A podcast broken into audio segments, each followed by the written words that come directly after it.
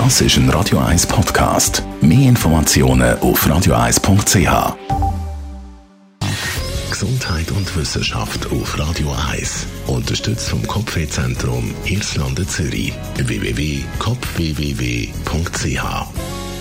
Ja, man hört ja immer wieder von diesen schlimmen Verläufen, wenn jemand eine Covid-19-Erkrankung hat, dass so ein Patient dann mega lang an einer Beatmungsmaschine ist und schwere Lungenschäden hat.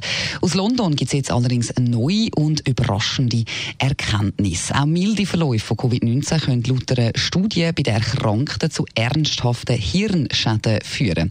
Unter den schlimmsten Symptomen haben es zum Beispiel Fieberwahn, Nervenschädigungen oder auch Schlaganfälle. Der Forscher Michael Zandi vom University College London sagt, sie haben mehr Patienten mit neurologischen Schäden, wie zum Beispiel Entzündungen im Hirn, können identifizieren, als sie erwartet hätten. Die Befunde, die haben aber sogar nicht mit einem schweren Grad von der Covid-19-Symptomen zusammenpasst, sagt der Forscher.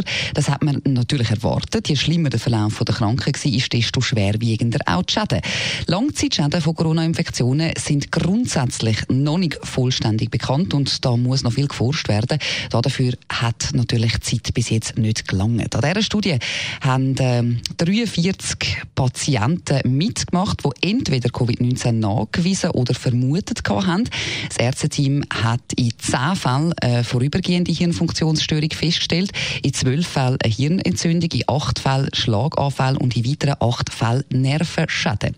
Bis jetzt hat man laut den Ärzten vom University College London nur immer mit Folgeschäden gerechnet bei Patienten, die eine schwere Covid-19-Erkrankung durchgemacht haben. Das ist aber offenbar nicht so.